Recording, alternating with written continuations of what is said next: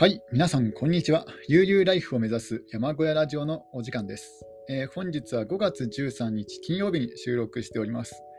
えー今日はですね、天気予報では大雨が降る予報だったんですが、今は、えー午前中なんですが、特に、あ、曇りですね。えー曇りで、えー朝のうちちょっとパラついたのかなと思います。おそらく午後になったら本格的な雨が降るのかなと思うんですが、えー天気予報が半日ずれましたね。まあ、こういうこともあるんですね。なのであの、しばらく雨予報が続いているんですけども、天気予報。ひょっとすると、これも外れる可能性が出てきましたね。なんか 5G が導入されてから天気予報のあの精度が落ちたっていう、えそういった、えニュースがあったんですが、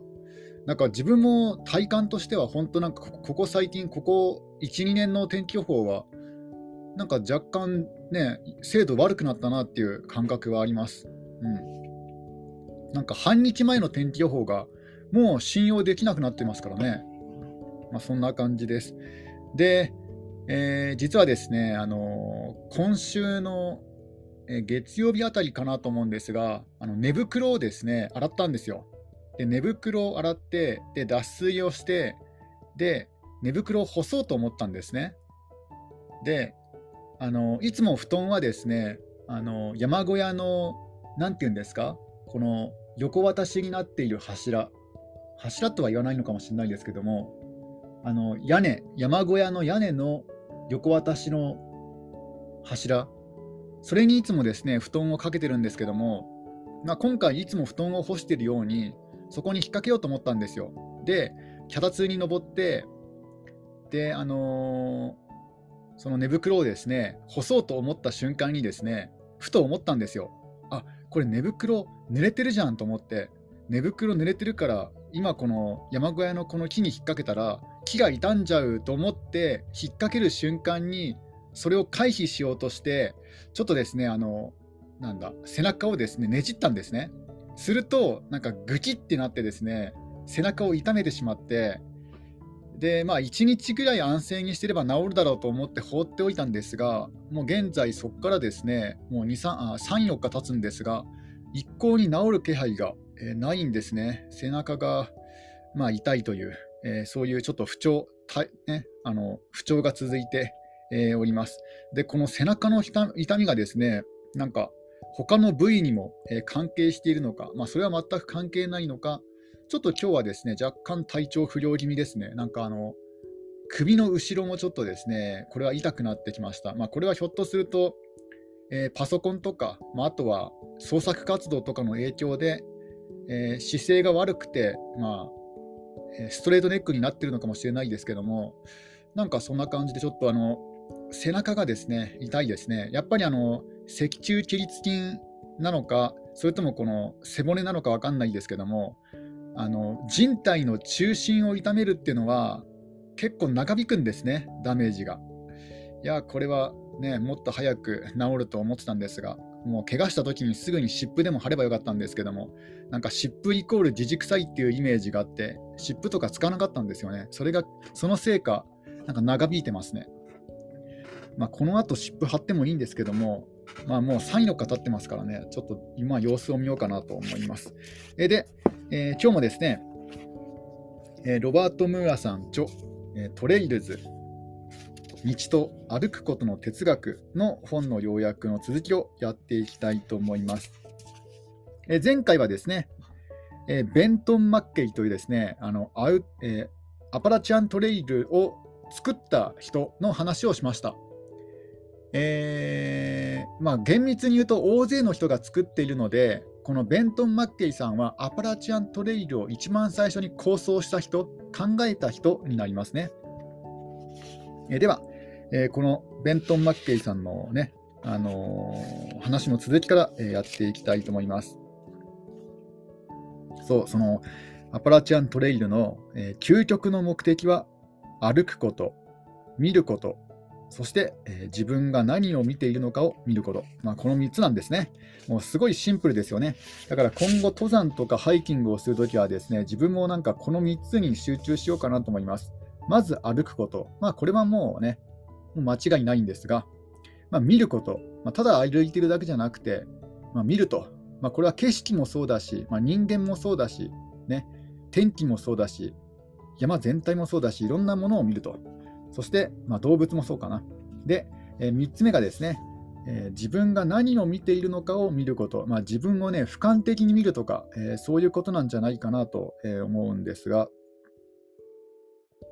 あなんか見るっていうとですね、ちょっとふとですね、ふと思い出しました。え、あの、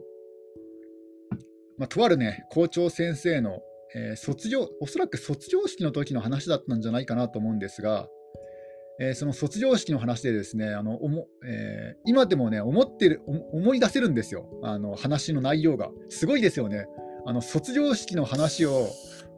あ今、今あの炭酸ジュースの あの蓋を開けました。あの卒業式の時の話を、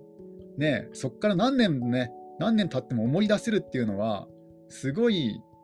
ね、話話ですよね。えその先生が言ったのはですね、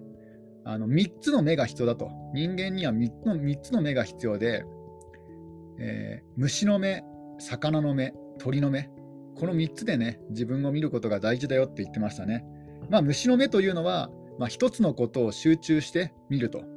で、魚の、あれ？なんだっけな、魚の目が、鳥の目はあれですよね、人自分を浮かあの浮かんでね、長官で上から見下ろすんですが、あれ、魚の目は何だったかな？魚の目がまっすぐだったかな。あ、虫の目が細かいところを見る、一点を見る。魚の目が全身を前を前を見るだったかな。鳥の目が全体を見る。だったかなと思うんですが、まあ、シンプルに言うとそんな感じだと思います。細かいところ、前、ね、全体。だったような気がします。まあ、とりあえず虫、虫の目、魚の目、鳥の目が大事だってことは言ってましたね。なので、えー、そういうですね、3つの目で自分を見るっていうね、まあ、そういうことなんじゃないかなと思います。えー、で、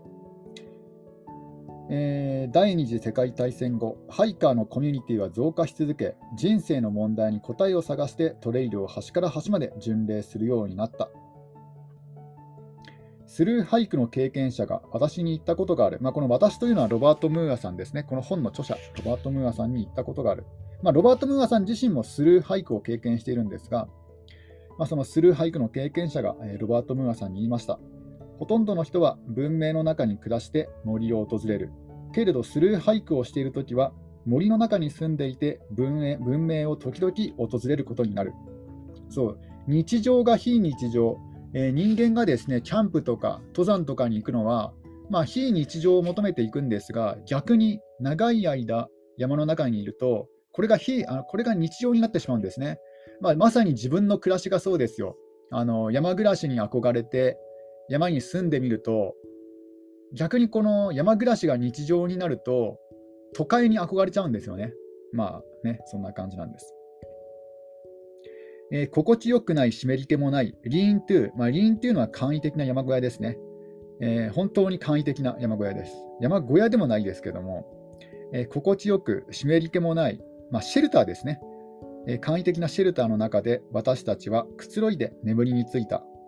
まあ、あのこのロバート・ムーアさんとドイさんというですねチロキー族の、えー、年配の方が一緒に、えロングトレイルを、えー、されています。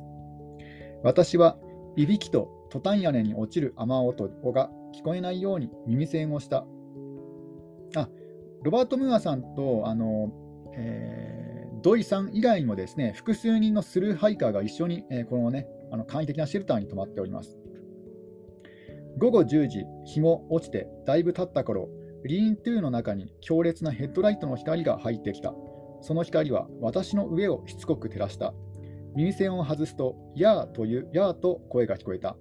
ごめんよ、ちょっと場所を空けてくれるかな。テントを持ってないんだ。私たちは不機嫌そうに持ち物を並べ直して、ずぶ濡れのずぶ濡れの新入りの場所を作った。肩と肩が触れるくらい狭くなった。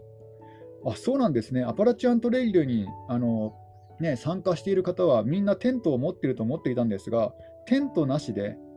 毎回こういうシェルターに泊まるっていうね、そういった歩き方もあるんですね。夜明けとともにみんな動き始めた。ロープに吊るしていたものは一晩経っても乾いていなかった。ウールの靴下を絞るとミルクコーヒーのような液体が垂れた。誰も朝食朝食作りには時間をかけなかった。ウールの靴下を絞るとミルクコーヒーのような液体が垂れた。誰も朝食作りには時間をかけなかった。エナジーバーやトレイルミックスなどの携帯食や山盛りのピーナッツバターで十分だった。明るくなると夜遅くに現れたハイカーが僧帽、まあ、この僧帽というのは、えー、サウスボウンダーの略ですね、えー、南へ向かう人ですね。カターディン山からスプリンガー山に向かって南へ進んでいる人だと分かった。まああのえー、アパラチアントレイルが南北にですね連なってますので、アメリカ大陸を南北に連なってますので、北から北に向かう人と南へ向かう人がいるんですね。で、その数少ない南へ南へ進んでいる人でした。えー、北部の州では、 SOBO を簡単に見分けがつく。僧帽、あ、ノーボー。ノーボーはノースボウンダー。これは北へ向かう人ですね。えー、 NOBO とは違って、まだひげは伸びきっていないし、孤独を好む傾向がある。彼も例外ではなかった。まあ、多くの人が北に向かうので、逆方向に進む方は、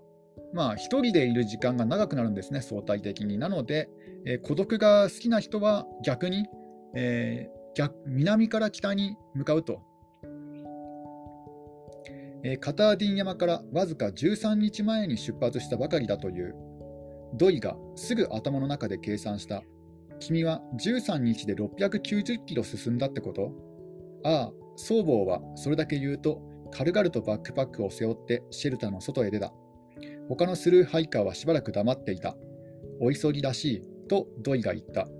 まあ、もっとね、会話したかったんだろうけども、このドイさんは、まあ、その僧帽の方は、まあ、孤独が好きなのか、すぐにね、出て行ってしまったと。えー、メインとニューハンプシャーを毎日50キロ進んできたわけか。すごいね。えー、一人ずつスルーハイカーたちは濡れたブーツを脱ぎ、シェルターから曇り空の下へ出て行った。私が最後だった。太陽は出ていない。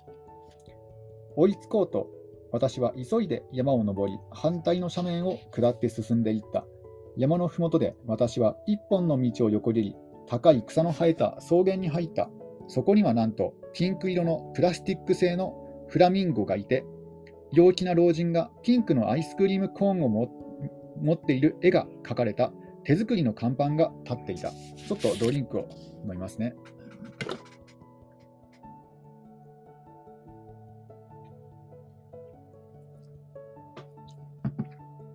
えー、その看板にはですね、こう書いてあったようです。ビル・アッカリー。まあ、このビル・アッカリーはですね、人の名前なんじゃないかなと思います。ビル・アッカリー。ハイカーはみんなここに寄ってアイスクリームを食べていく。美味しい水がある。クロッケーが得意だ。みんな無料。料金なんか払わなくていい。クロッケーって何ですかね？クロッケーっていうのはスポーツかなと思うんですが、クロッケーって何だ？クロッケー。え？クロックロッケ。クロッケ。芝生のコートで行われるイギリス発祥の球技。ああ、ゲートボールのことですか？あ、ゲートボールのことをクロッケーって言うんですね。なんかクロクロッケーって言うとなんかね、かっこいいイメージが。クロッケ。クロッケー、ハートの女王とかなんかクロッケー、アリスとか出てきますけど、不思議の国のアリスのやつか。ああ、クロッケ、不思議の国のアリスでも、あ、不思議の国のアリスであのトランプのハートの女王がやっていた遊びがクロッケ、まあ、要はゲートボールなんですね。ああ、なるほど。えー、脇道を入っていくと、白く縁取られた青い家があり、チベットの祈りの旗が掲げられていた。裏庭は高い草が刈り込まれ、美しいクロッケーのコートができていた。ベランダにドイが腰掛けていた。アッカリーは、まあ、このアッカリーは人の名前ですね。アッカリーさんは立ち上がって私と握手した。彼は顔が長く、灰色の髪は残りわずかだった。大きな眼鏡をかけ、丸顔で笑顔を浮かべていた。私たちはしばらくアッカリーの家のベランダに座り、チベットやホメロス、他のスルーハイカーについて話をした。まあ、このチベットは、えー、この、えー、アッカリーさんが昔ね、訪ねたことがあった場所で、あのホメロスは、えー、アッカリーさんがかつて研究していた場所ですね。で、えー、他のスルーハイカーについて話をした。アッカリーさんはもう10年以上無料で食べ物を提供していた。ハイカーたちが言うトレイルマジックだ。まあ、トレイルマジックっていうね、あのー、そういう、えー、なんていうんですかね、まあ、こんな感じで無料でですね、食べ物をくれる人たちが、えー、いるようですね。私たちはこの人を誇りに思うべきだとアッカーリーはドイを指さしていた。まあ、要はあのチェロキー族のことですね。私たちの祖先だ。彼らが最初にここに来たんだ。クリストファー・コロンブスが初めに来たと言われるが、そうじゃない。で、あのコロンブスは迷子になったんだとドイは言った。その通り、彼はひどいやつだった。ドイは悲しげにうなずいた。まあ、ともかく、とアッカーリーは付け足した。広い意味で言えば、私たちはみんな血がつながっているんだ。荷物を持って出発するとき、アッカーリーは私たちとハグをした。トレイルに戻ると、私はドイにアッカーリーに祖先だと言われたことを妙に思わなかったかを尋ねた。彼は全然そんなことはないと言った。地球上にはたくさんの善人がいる。この俳句をしていて一番楽しいのはビルのような人に会うことだね。まあ、このね、ビル・アッカーリーだからビルのような人に会う会うことだね。彼はトレイルが人々を善良にすることにいつも驚いていた。歩くとですね、道を歩くと人間は人が良くなるようですね。少なくともこの本を読む限り、えー、そうですね。ね、結構日本の登山家とかは結構癖が強そうな人多い気もしなくもないですけども、まあ、トレイルは人を善良にするようですね。ある日、膝が痛くてたまらなかった時、仲間のスルーハイカーが彼のバックパックを背負うと言ってくれたことがあった。遠慮したが、ドイは心を打たれていた。見知らぬ人が彼の苦しみを軽減するために喜んで2倍の苦しみを背負おうとしてくれたのだ。私にとってはそれこそトレイルマジックだねと彼は言った。人が助け合うということが。人が助け合うということがですね、本当の意味の、ね、トレイルマジックだと、魔法だと言ってるんですね。いや、いいいい経験ですよね。こういう経験ができるから、まあ、ロングトレイルを、えー、されていることの、ね、理由の一つなんじゃないかなと思います。まあね、ロングトレイルの目標は、目的は、えー、歩くこと、見ること、そしてね、自分が何を見る見ているかを見ることなので、まあ、人間を見るっていうのもですね、ロングトレイルの目的なんだなと思います。そう考えるとですね、えー、一人でただ黙々と歩いてるのだともったいないかなという気もしてきますよね。えー、使われないトレイルは消滅する。まあ、トレイルというのは登山道とかね、ハイキングルートのことですね。使われないトレイルは消滅する。しかし戦後、ハイキングの人気がアメリカで高まると、新たな危険が現れた。使いすぎだ。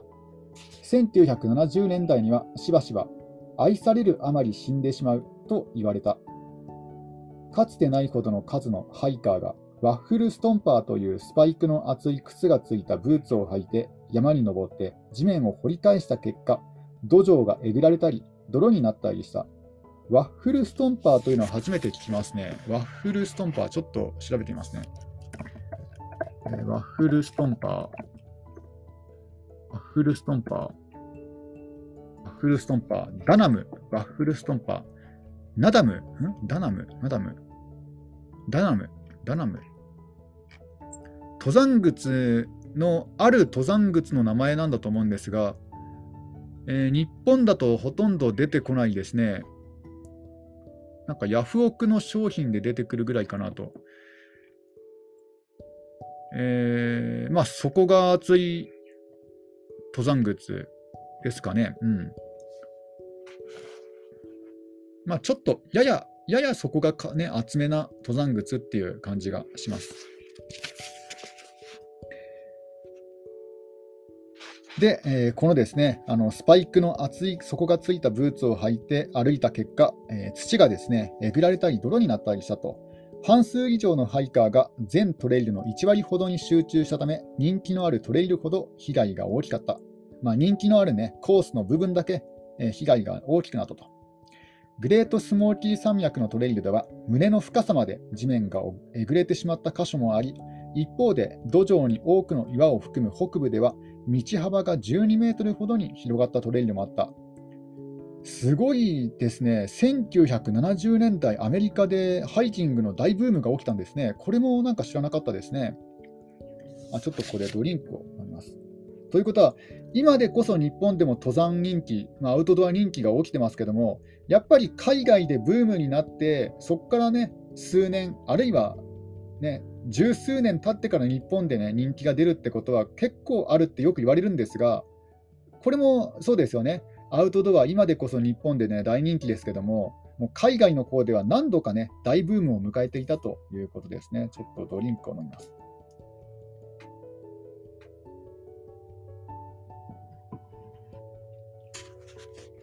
えー、そういったですね、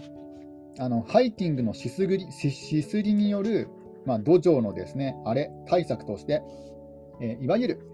持続可能なトレイルが設計されるようになり、侵食を最小限に抑え、変化に敏感な植物は避けられ、近隣の水源が汚染から保護された。1990年代には、それ以前の時代には、ん？えー、あ1990年代には、えー、現代のハイキングトレイルは全く新たな形状と思想を持つようになった。もはや自然に触れることだけではなく、将来のハイカーのために自然が保護されるよう注意しなければならなかった。えー、持続可能なトレイルを設計する上で難しいのは人と水の管理だ。えー、水の管理が大事なんですね。まあ、人もそうですけど、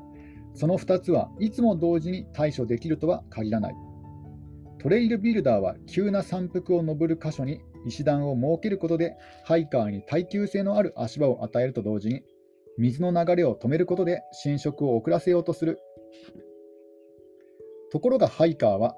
石段は不自然で登りにくいと考え、それをあまり歓迎しない。そのため、石段の脇の斜面を登ろうとするため、そこに雨水が集まり浸食されてしまう。このため、トレイルビルダーはガーゴイルと呼ばれる尖った岩を石段の両側に設置しなければならない。まあ、要はですね、あの登山者がたくさん歩くと、そこがへこ道がへこんでしまって、そこにね、水が流れやすくなって、侵食されやすくなってしまうと。えー、で、あのトレイルビルダー、まあ、登山道を作ったりとか、ハイキングルートを整備する人たちは、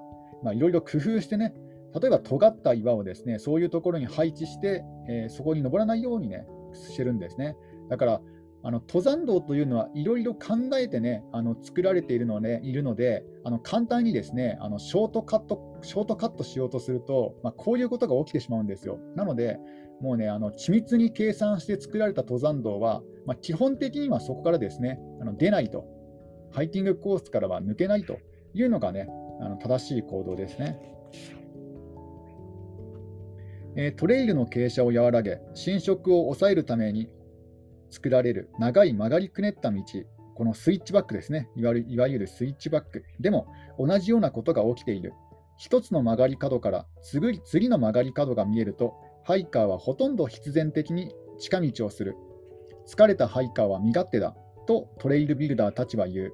彼らの多くはこのことにとても苛立ちを感じている。いつも言っているんですが、ハイカー管理はハイカーを排除できるなら随分楽になりますよ。とかつてトレイルクルーのリーダーをしていたモーガン・ソマービルは言う。まあ、要はですね、登山道作りは登山する人がいなくなれば随分楽になると。ね、そんな皮肉もですね、言われていると。えー、近道ができるとトレイルビルダーはまずそれを塞ごうと考えるが、それではうまくいかないこともある。この点でハイカーは水によく似ている。まあ、水の流れとハイカーの登山者の動きはよく似ていると結局はほとんどどんな障害もすり抜け、一番楽なルートを通っていくのだ。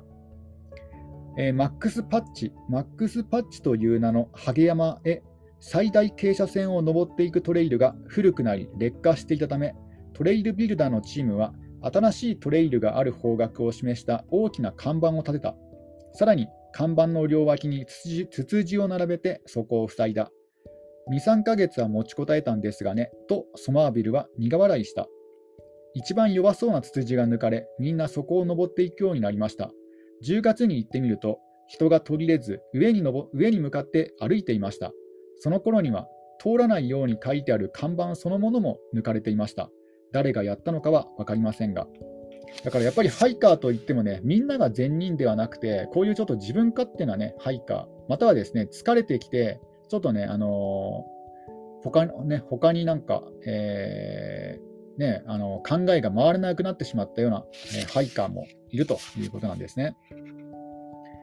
えトレイルビルダーのトッド・トッド・トッドブラナムトッド・ブラナムもまた近道を作りたくなるような箇所を枝や岩で塞ぐという手段を使おうとしたことはあるという。だが、トレイルの設計が良ければその必要はない。トレイルから離れたくないと思うからだ。まあ、要は登山道、あるいはハイキングコースの設計がですねよくできていればあの、普通の人はそこから離れたくないと思うと。だから、そういうね、あの人が身勝手にコースをね作っちゃうようなところは、登山道の設計の方がですね若干間違ってるんじゃないかっていうですねそういう考えもあるんですね。トレイルビルダーの仕事の中心は昔からのジレンマに道筋をつけること、つまり人々にやるべきこと、長期的にみんなのためになることをするように、そして低俗な本能による行動、短期的に自分のためになることをしないように促すことだ。これもなんかいい言葉ですよね。えー、長期的にみんなのためになることをして、えー、短期的に自分のためになることはしないということを促すと。えー、羊飼いをしていて学んだことだが、まあ、このですねロバート・ムーアさん、いろんなことをですねやられていまして、羊飼いも2、3週間経験しているんですね。で、えー、羊飼いをしていて学んだことだが、集団の方向修正をする一番簡単な方法は、集団の欲求を受け入れることだ。ブラナムもやはり同じように考えていた。例えば、滝の水の音が聞こえるのに、そこまで行くトレイルがいなければトレイルがなければ、ハイカーは自分で荒削りなトレイルを作るだろう。そうした即席のトレイルを消すのはかなり難しい。他のハイカーもそこを通るからだ。あ、確かに分かりますね。あの、ちょっと道っぽいものがあると、ついついそっちが道なんじゃないかと思って行ったりとか、あとは人の足跡があると、そっちがね、正しい登山道なんじゃないかとかね、ついつい、ね、あのついていっちゃうことがあるんですよね、その足跡に。うん、だから最初はね、登山道じゃなかった道が、ついついこうみんながついていくことによって間違えてついていくことによって、なんか本当の登山道っぽくなっちゃうことがよくあるんですよね。登山をしてると、これ分かりますね。うん、そうやってなんか遭難しやすくなっちゃったりとかもあるんですが、えー、で、えー、賢明なトレイルビルダーは、あらかじめその滝まで通じる長持ちするルートを見つけ、ハイカーをハイカーをそこに誘導する。そうすれば土地の本来の姿を守り、なおかつハイカーの欲求を満たすことができる。トレイルビルダーは周囲の環境に対する幅広い知識を持っていなくてはならない。持続可能なトレイルを建設する第一歩は、その地域の地図を研究し、どこが最善のルートかについて大まかなアイデアを練ることだ。次に、そのルートを自分の足で歩いてみる。私は、ブラナムがノースカロライナ州ブルブルバード市の森でこの作業を行うのを見た。彼はまず、既存のトレイルに沿って歩き、上りの傾斜や土壌の質を調べた。それから、それぞれの道を何度も歩き、最もしっくりくる生き方を求める。それから、オレンジ色のビニールテープを使って、トレイルのあるエリアで、目の高さの枝にオレンジ色の細長いテープを垂らす。まあ、これはですね、あのおそらく登山道を示す目印なんじゃないかなと思います。日本でもね、あの山に入ると、基本的にピンク色のテープで、あの登山道の、ね、木に、木にですね、あのピンク色のテープがあのつけられてるんですよ。だおそらくそのそそ、ね、海外ではオレンジ色のテープでですね、そんな感じであのハイキングルートを作ってるんじゃないかな、目印をつけてるんじゃないかなと思います。で、こういうふうにですね、新しい目印をつけるときには、すでにある目印との並び具合を確認する。こうしながら、ブラナムは伐採する必要がある木を見極める。あ、これは、あれか、あの、登山道を表すテープじゃなくて、あの、伐採する木の目印ですかね。うん。まあですね、こんなようなね、あの苦労とか、あとはですね、いろんな知識を持って、あの登山道というのは作られてますので、だからですね、皆さんもですね、登山道は基本的には離れないということをですね、肝に銘じて、えー、自然を自然をですね保護しながら、えー、ハイキングを楽しむということをね、やっていきましょう。自分もですね、あの身に染みました、これ。まあ、自分はね、あのー、方向音痴なので、まず基本的には、え道から離れるということは、まあ、自分からはしないんですが、まあね、登山道というのはそれだけあの緻密に作られていると、緻密な計算で作られているということです。今日はこれで、えー、終わりにします。